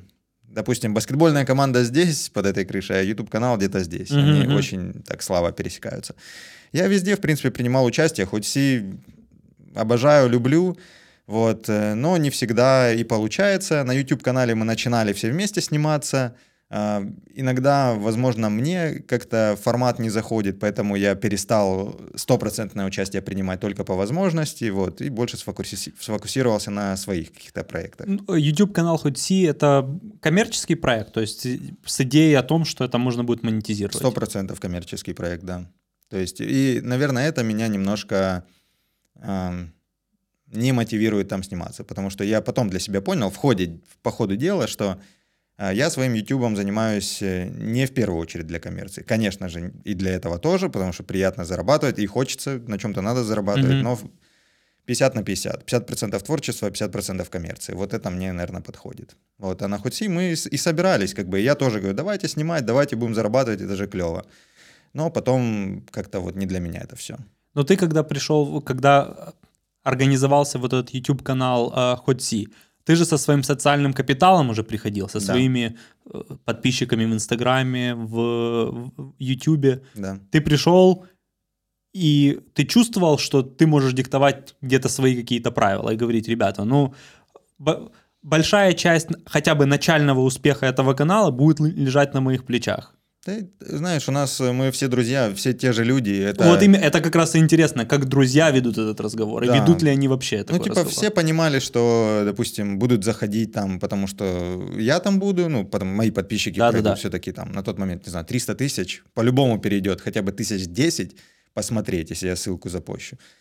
Вот. Все это понимали, ну, для меня это нормально. Я и понимал, на что я соглашаюсь. И я абсолютно не против. Вот. Но диктовать условия никогда не диктовал особо. Все, э, на что согласились все, то и снимаем. То есть, если кому-то что-то не подходит, тогда думаем. Вот. А если вот уже в конце так пошло, что а, немного мы разделились, потому что одна часть все-таки за больше коммерцию, а вторая часть нашей такой команды больше за творчество. И поэтому сейчас мы немножко не можем найти там общий язык. Баланс этот, да? Ну да, баланс. Ну это нормальный процесс, не знаю. а, Нормальный рабочий процесс. С друзьями или без, так всегда бывает, мне кажется. Лучший данк, который ты видел. Вживую? Да, ну, давай так, да, вживую и в интернете. Я не знаю, в интернете можно ли доверять данкам так. э, Не, ну там имеется в виду, может, на контесте NBA там или еще что-то. вообще лучше, вот в принципе. Ладно, блин, По- это сложно. Саккумулируй всю информацию в голове. Да, это сложно. Очень Ему много надо данков. где-то 20 часов, чтобы отрендерить все, все, все это видео, которое у него в голове хранится, знаешь. Да, ну. данков очень много просто крутых, ну, очень много. Так сло- один вообще не выберешь. Но Вы- тот, то есть, который тебя впечатлил больше всего, это такой, Ну, хотя бы один, из них. Понимаешь, есть, допустим, данки, вот э, были мы на телешоу э, Дан Кин, которое в Америке Мгм. где Шакил, Ирвинг. Э, Рэйчел Демита. Не-не-не, это другое. Нет? То Дан Блин. Вот. А, то точно, Дан Кинг точно. был... э, Точно. Ты вообще не в материале. Да. А ты, я видел на твои глаза, когда я сказал это имя. Короче, там был данк, допустим, вот Джордан Килгеннон, который Да, да, да. известный с синими волосами, и он забил скуп, то есть это вот такой раз и с, э, на 360, как Аарон Гордон забил с крутящегося этого чувака. Мгм. И он забил так, ну, как никто раньше не забивал. По крайней мере, вживую. Мы все такие, аж, знаешь, аж поморщились. Думаю, «Фью, блин, что, что происходит? Это было очень круто. Но назвать это самым-самым сложным, допустим, не назову. Вот данк на 720 с двумя оборотами от Липика, от поляка. Когда он прыгает, меня это всегда удивляло, типа вживую, когда ты видишь, ладно, 720 на видео. Тебе кажется, что ну, это все равно как-то нереально. знаете, Мгм. И на видео это ты не ощущаешь тех эмоций. А когда вживую, прям вот Юла это Прям раскручивается. перед да. тобой чувак с первой попытки всаживает, ну, это, это прям очень впечатляет. Не, Ну, это и всегда и было, знаешь, на два, Я два когда, полных в, оборота. я когда в Индване Арабзе увидел это, думал, я с ума сойду. Не, ну Да. оно- даже тогда оно выглядело, да, как будто... Не, я, я, я происходит. серьезно говорю, я думал, я сойду с ума. Я такой, Мне повезло с ним познакомиться. Вот это ж, когда я с профессором познакомился, там и Мгм. Рабзер был. Блин, это, конечно, это клево. Ну, Как такого э, героя детства встречаешь. Да, да, да, сто процентов. Это так, Ну, сразу ностальгические да. чувства такие. Я бывает иногда сейчас N2 ну, А, не, не, гу- это, гу- это, гуглю это, на YouTube. страш- это страшная тема, это страшно. Какой данк вот-вот забьют? Э, Два раза под ногой на стандарт. Ну, по очереди. Я понял, я понял тебя. Да. Сильно, сильно. То есть забивал чувак на 2.97, по-моему, и так через передний, так не очень. И все такие, блин, ну да, ну, ну еще нет. Вот, а сейчас один э, тип там практически забивает, и он забьет, не знаю, может, в ближайший месяц. Блин, ну вот ты сказал... Даже в ближайший месяц Мне уже? кажется, да. М. А мне кажется, что это какой-то я уже видел такой дан. Не-не-не, есть попытки Было, на, было. на- на низкие какие-то кольца, я тоже Наверное, видел. наверное. Именно Э, на стандартное, да. Именно ну, на 3.05, да. Но это, это, си- это сильное сверху. Это- Через две- Да- даже на низкое кольцо, когда это происходит, ты такой, это дофига всего происходит. Слушай, ну вот мы с тобой разговаривали. Такие разговоры ходят среди тусовки, когда ты сверху забиваешь, такие, ну, пусть он с двух ног забьет, знаешь. Да. Ну, ты сто процентов слышал это где-то, может, в комментариях проскакивало. Я всегда такой, серьезно, блядь. Ты просто на асфальте попробуй вот так вот мяч ударить под ногой и той же рукой его схватить, как ты делаешь камикадзе в свой, свой Да, данк. да. Просто попробуй так сделать. Не надо даже забивать сверху. У А- меня- а- Акробатика У меня, же, впечатляющая. у меня же прекрасная идея есть, которая э, масштабируется на любой вид спорта. Я предлагал на Олимпийские игры, ну, может, идея не моя, но все равно. э, каждому виду спорта в, в отдельный ряд ставить какого-то среднестатистического атлета. Мгм.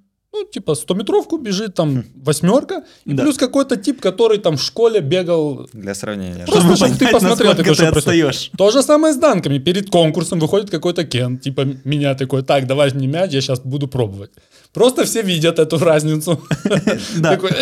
И потом Попробуй прокрутить мельницу. Просто прыгни и прокрути. Такой, ну, Кстати, не отходя от темы скоро зимние виды спорта, Ага. то моя эта идея намного лучше зимними видами спорта. когда, когда какой-то левый пассажир на большом слаломе тупо Да, да, да. разбивается Да, в да, да, хлам, и ты такой- такой, ну, наверное, это, Это, тяжело. это дофига. Или на прыжках с трамплина, знаешь? Или на бобслее влетает в первом повороте. Это идея для контента, это Ну, миллионные просмотры. И- ну, сложно, наверное. типы- на диванах такие, ну, базара нема. Базарить буду меньше теперь. да? Это сложно. На санях на этих хлебалом вперед, когда ты Вот Это вылетаешь. самое страшное. Так вот, Серега никогда не допрыгивал до кольца. Ему 30, 30 лет, э, и у него, э, у него небольшая травма была. Может ли он в этом возрасте, ну, я не говорю ударить сверху, ну, Не, нет, до ударить кольца. сверху давай. Ладно. Допрыгнуть Может ли он ударить сверху? Ну, может. Может, на Да. 3.05. Ну, это в зависимости от того, сколько ему не хватает. Ну, то есть, если там прибавить 20 сантиметров, это, ну, сложно. Но если там выпрыгивать, допустим, вот так вот, там, Мгм. пальцами, допустим, допрыгивать. Дальше про баскетбол говорим, да? Ну, я чтобы понимал, что... Ну, То, в принципе, можно. судя по ответу... Не-не, до сетки допрыгиваешь. Все что, все, что я только что услышал, все, что сказал Смолов, это нет, нереально для Не-не, Сереги. До, се- до сетки ты допрыгиваешь, до сетки. До сетки я допрыгиваю. Ну, блин, он говорил вот так вот, над кольцом. Я просто... А над сеткой это 20 сантиметров, которые он сказал Не, невозможно. ну ты же не до кончика сетки допрыгиваешь. да? Слушай, ну может у Отстань тебя от меня. потенциал там заложен, я не знаю. Не-не-не, брат. Взрывная сила ног, Два да? раза присядешь, Есть, есть таблетки, Есть там. есть уколы. Не, есть программа, кстати. Димон. есть. А- Лучше, чем таблетки. Расскажи, то есть это вполне реально. Есть какая-то вековая категория, которая лучше ее воспринимает. Ну, то есть условный результат 35-летнего чувака и 18-летнего парня будет разный, как я себе представляю. Ну, разные от э, изначальных физических кондиций, ну, понятное дело. Если ты тренированный, ты уже выжал из себя максимум, и тут решил прокачать прыжок, то, возможно, у тебя будет результат минимальный. Ну, типа, он будет все равно, ну, там, 1, 2, 3 сантиметра, 4, 5, ну, не такой, не сумасшедший. А если чувак 18-летний придет, который не тренировался, ну, у него есть задатки, то там прогресс может вообще нереальный быть. Но это так не спрогнозировать, вот. По возрасту есть... э, Мы не отслеживали, так, у кого какие результаты у возрастных наших ребят. Но американцы часто выкладывают, там активнее ребята, которые ведут соцсети по программам. Там э, 45-летний недавно там забил сверху в первый раз. То есть он допрыгивал, вот как я показал, там кое-как э, пальцами, и недавно он там забил свой первый данк в жизни, в 45 лет. То есть поэтому тут все решает как бы травмы, не травмы, может ты тренироваться, не можешь, какой у тебя там потенциал. Но прогрессировать можно в любом возрасте. Вы как эту программу оформили так, чтобы э, минимизировать травмы? Я почему спрашиваю? Была вот это вот э, в моем детстве была, э, опять Air забыл, Alert. Air Alert. Все, кто ее делал, с вот такими синющими коленями выходили. Я помню, там были, э, было такое упражнение, где то выпрыгивание, оно как-то называлось. Выжигание. Степ Не, выжигание, Степ-апы. степапы, да. Выжигание это когда ты вот так Мгм. вот мелко Да, да. прыгаешь. Это я тоже помню замечательно, э, это упражнение. И, ну, реально мы доходили, наверное, 3-4 недели, и дальше нам надо было останавливаться, тренироваться, от тренировки, потому что все, ноги, ноги не вывозили.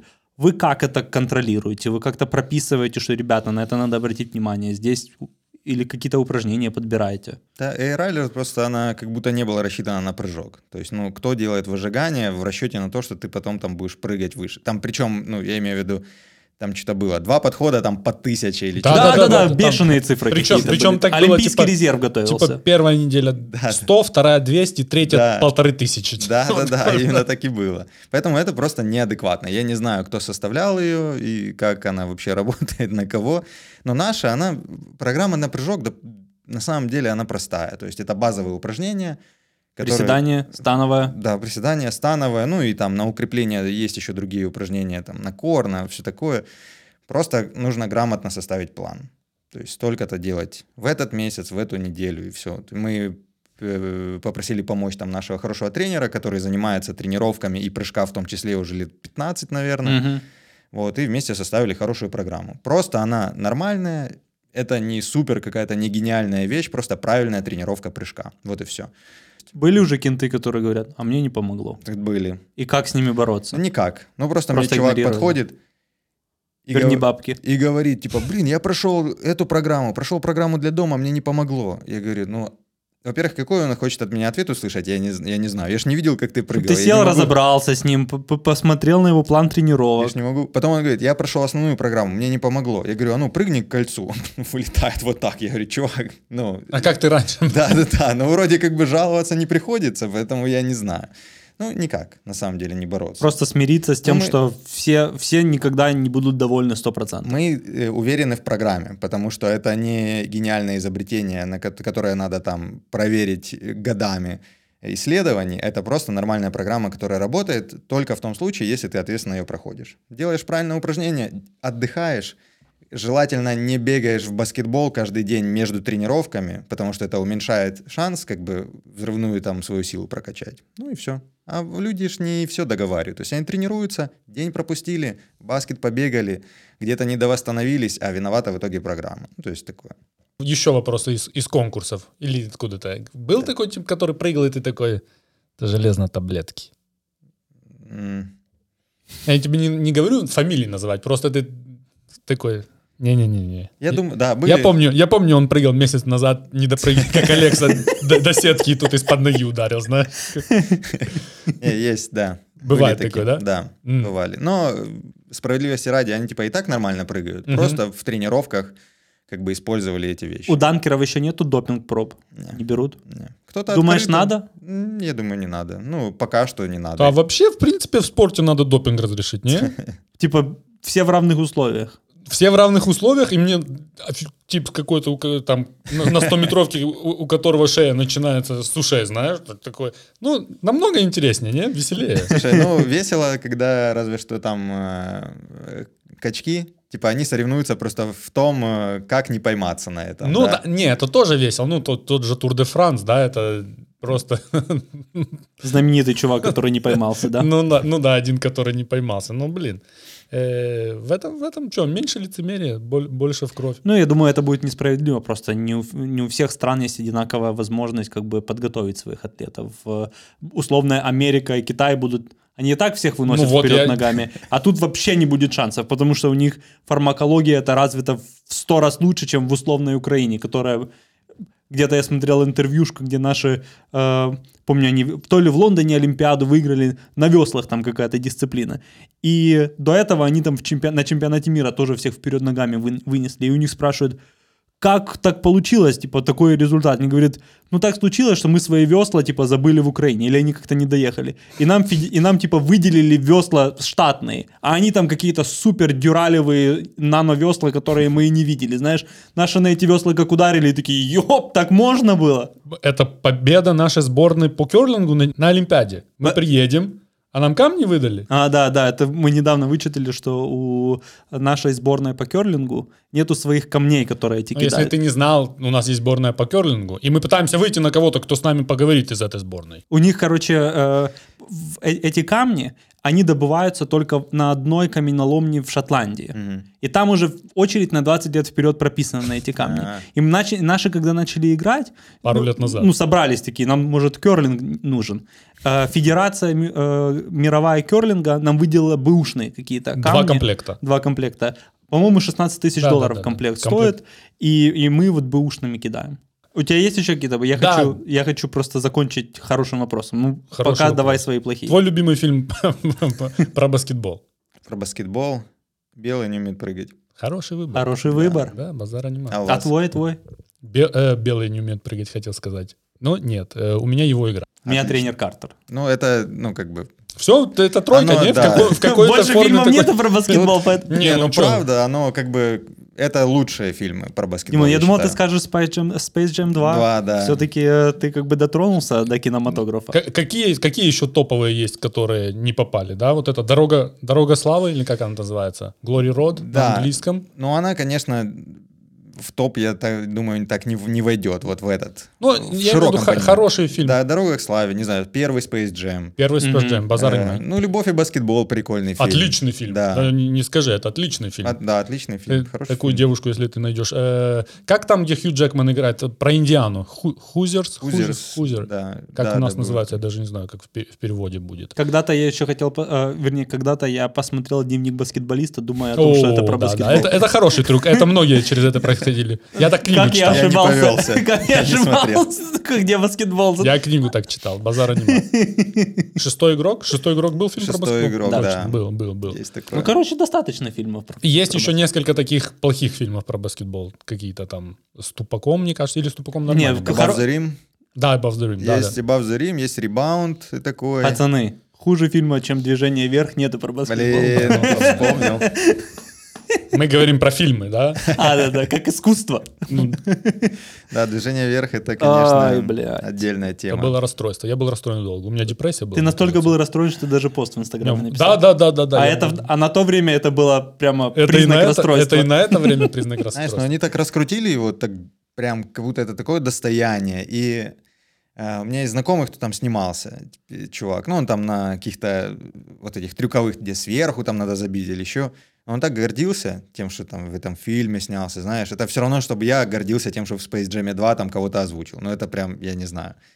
Я бы на твоем месте гордился, я не знаю. Нет, я это. горжусь самим фактом, но фильм, конечно, это дичь. Он, он и фильмом гордится, ты имеешь в виду? он- Да, да, да, ну после как-то, то- да, общее, знаешь, такое. Чувствуется. блин, мы создали. Не-не, история там Нечто. есть, просто надо... Ну, не умеешь, не снимай. На, я сделаешь. кайфовал, я с... э, Мы когда в тур ездили, мы с э, Сергеем Александровичем Беловым, Мгм. который там же в этом фильме был, мы общались, и мы там многие истории слышали. Ну, типа, это, вот это, вот нам надо было контент снимать. Это прям ты Живая легенда, Да, да. живая легенда. И он рассказывает все, ну, абсолютно об- простым языком. Там, там и бухали, там и так отмечали, там и шорты порвались, ну, там тренер наорал. И оно вот, вот это истории.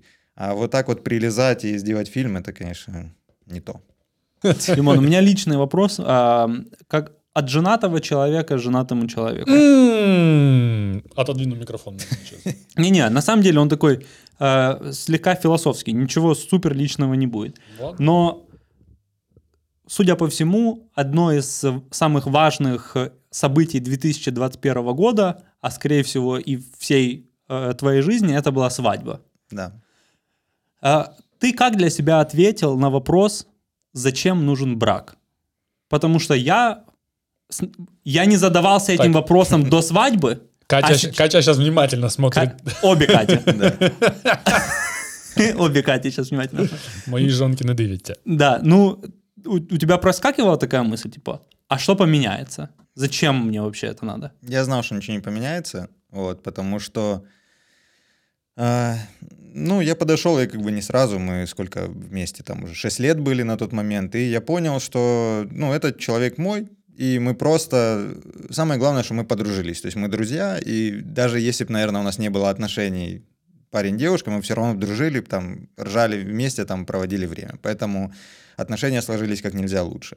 И свадьба, это было просто как продолжение, это как чекпоинт такой. Просто идти дальше, создать какой-то праздник, как-то отметить, отпраздновать наши вот так отношения. То есть я не думал, что это переход в семейную жизнь. Она уже на тот момент сложилась, да. Со свадьбой все понятно. Да. Я имею в виду именно официальную часть. Официальную часть, а что именно? То есть Ну вот зачем? Все, типа, за- это, я сейчас это воспринимаю как, типа, отчет перед государством. А. Мы действительно любим друг друга, А, мы вот это? действительно хотим быть вместе, и когда у нас родятся дети, это будут наши дети.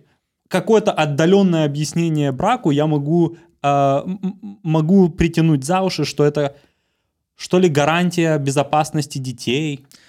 Вот, в этом плане, да, я э, размышля- размышлял только такими категориями, что если мы поженимся официально, то это будет как бы легче, э, ну, в официальном плане дальнейшем. И дети будут вот так, то есть не надо будет потом, я там не особо вникал, но если вы не в браке э, рожаете, да, там, возможно, что надо Ну, делать? ну да, то есть там Ну, ты понимаешь, какие-то я. наследственные штуки Вот, начинаются да. и Я прочее. даже думать об этом не фигня. хочу. Я даже думать об этом не хотел, поэтому даже официальную часть, когда мы расписывались, мы минимально, то есть никаких вот этих ЗАГСов, где там ты стоишь. Вот мы все в одном месте. К нам приехали, мы быстро расписались, торжественно все это сделали и пошли праздновать. Поэтому этому э, мы уделяли минимально времени. И да, даже об этом не думаем. Отчета, да, перед государством такой не стояло даже мысли. Ну вот, мы об этом не думали. Мгм. Вообще институт брака, мне кажется, изживает себя. Вот еще 10 лет, и мы вообще сойдем. Я думаю, вот так, 10 вот лет? так близко это, да. Это сильное заявление, удачи в нем. Не знаю, что тебе сказать. Сказал Ваган, который даже не близко к браку. Как? Давай, ну ты, ты не будешь лезть в мою личную жизнь. Девчонки, все нормально. Все те девчонки, которым я сделал предложение, все нормально. Всё нормально, Ничего не отменяется.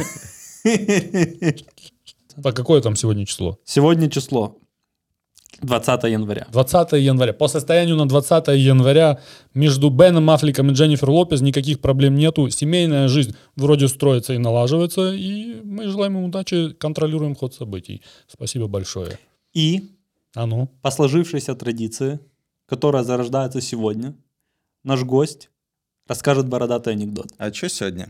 Ну, Потому что мы тебе сказали перед эфиром, чтобы ты подготовился. У тебя всем, остальным, всем остальным гостям мы, Мы за- не говорили. Мы записываем, ну, больше двух часов уже. Ну, вот я думал иногда. Я думал. Какой же, блядь, анекдот рассказать? Интересная интервьюшка была, брат. Человек думал про анекдот. Ну, были заминки, да, но я... Не придумал анекдот? Придумай какой-то сейчас. мне повезло. Я включил ТикТок сегодня, Мгм. и там попал на один анекдот Ну, из фильма, супер, это новое. из фильма Тарантино. Мгм. Вот. Но это, с- может, мне стыдно. Знаете, я ходил, я пока расскажу, я ходил на одно интервью, а, и там у пацанов был этот самый э, стиль э, ведения интервью такой, что они задавали абсолютно непрофильные вопросы. Короче, один профильный вопрос, условно, расскажи про Globetrotters. И потом четыре непрофильных. Типа, Мгм. Почему... э, Квадрат гипотенузы. Да, там, или почему, не знаю, вода в унитазе стоит, почему она не сливается, или там еще что-то такое. И, и мне было так некомфортно в этом, в этом всем. Я вышел, у меня аж, я не знаю, я аж пожалел, что туда иду. Классное интервью получилось. Сейчас примерно такое же, такое же ощущение. Когда я буду рассказывать этот анекдот. Нет, если у тебя ощущение такое же, можно не рассказывать. Мы Ну, нет. против того, чтобы ты смущался Ну, настолько я сильно. нагнал, конечно, я нагнал важности. Все нормально, мы все Да. свои. В общем, анекдот такой. Блин, мне кажется, он просто цену набивает, нет? Такой, такой, сейчас, сейчас, сейчас. Сейчас анекдот Он как длинный. Ничего страшного, у нас время есть, пленка, пленка, пленка есть. Короче, ладно. Все равно, сколько вас смотрит человек? Нем- Немного. Ну, твое что-то подсказывает, что твою интервьюшку мы просто вырежем отдельным анекдотом. Заходит чувак э, на бар. Говорит, дай, дай мне пиво. Дает пиво, пьет пиво. Вот, и говорит, спорим? Говорит, я в этот, в этот бокал, что он вкусом не очень, моча, говорит. Мгм. Спорим, я в этот бокал сейчас стану, насу. Ну, вы знаете этот анекдот, наверное. Нет? Пока нет. Пока нет. Насу в этот бокал, и говорит, ни, ни, ни разу не промажу, не пророню ни капли мимо Мгм. этого бокала. Говорит, спорим на 200 долларов. Бармен говорит, ну, ты серьезно? Он говорит, да, спорим. Он говорит, окей, давай. Человек встает, смотрит на бокал, достает Шланг. шланг, с которого поливать. И давай поливать. И по бармену, и по бару, и по стакану, и везде, и по людям. Залил все. И стоит довольный. Бармен ржет, говорит, что ты хоть довольный, придурок? Ты ж проиграл 200 долларов. Он говорит, а видишь этих чуваков, которые сидят за тем столом? Говорит, я с ними поспорил на 500 долларов с каждым, что я обоссу и тебя, и весь бар, и всех вокруг, и ты еще довольный Это будешь. солидный спор. Базара нема. А что ты говоришь, это Тарантино? Это где-то у Тарантино было? Тарантино в фильме было. Да. Хороший анекдот. Класс. Все, всем спасибо, да? Димон, были рады тебе тебя большое видеть. спасибо. Извини, что засмущали тебя в конце. Я, это, кстати, первый раз в жизни, когда я анекдот рассказываю. Да ну За нафиг. 31 год. Серьезно? Да. Вот Не, ну это... я тебя поздравляю. Это, это, Это надо отметить. это да. Базара да, нема. надо- Не, ну ты на первый раз базара нет. А Дли- неплохой Длинный анекдот. Длинный. С- Сразу скажу. Тарантино. Тарантин. Ну, базара нема. И было даже смешно, все нормально. Все, отлично. Ну, Друзья, Вот всем спасибо. бокал. А, Подписывайтесь на канал Димона, подписывайтесь на наш канал. Мы всегда рады видеть у нас крутых гостей и всегда рады э, новой информации. Димон, было очень круто. Спасибо тебе большое. Спасибо. Рад, рад общению. Всем пока. всем мир. Мистер Кинг, Смуг, Ваганахов. Ваган. Все, пока. Отлично.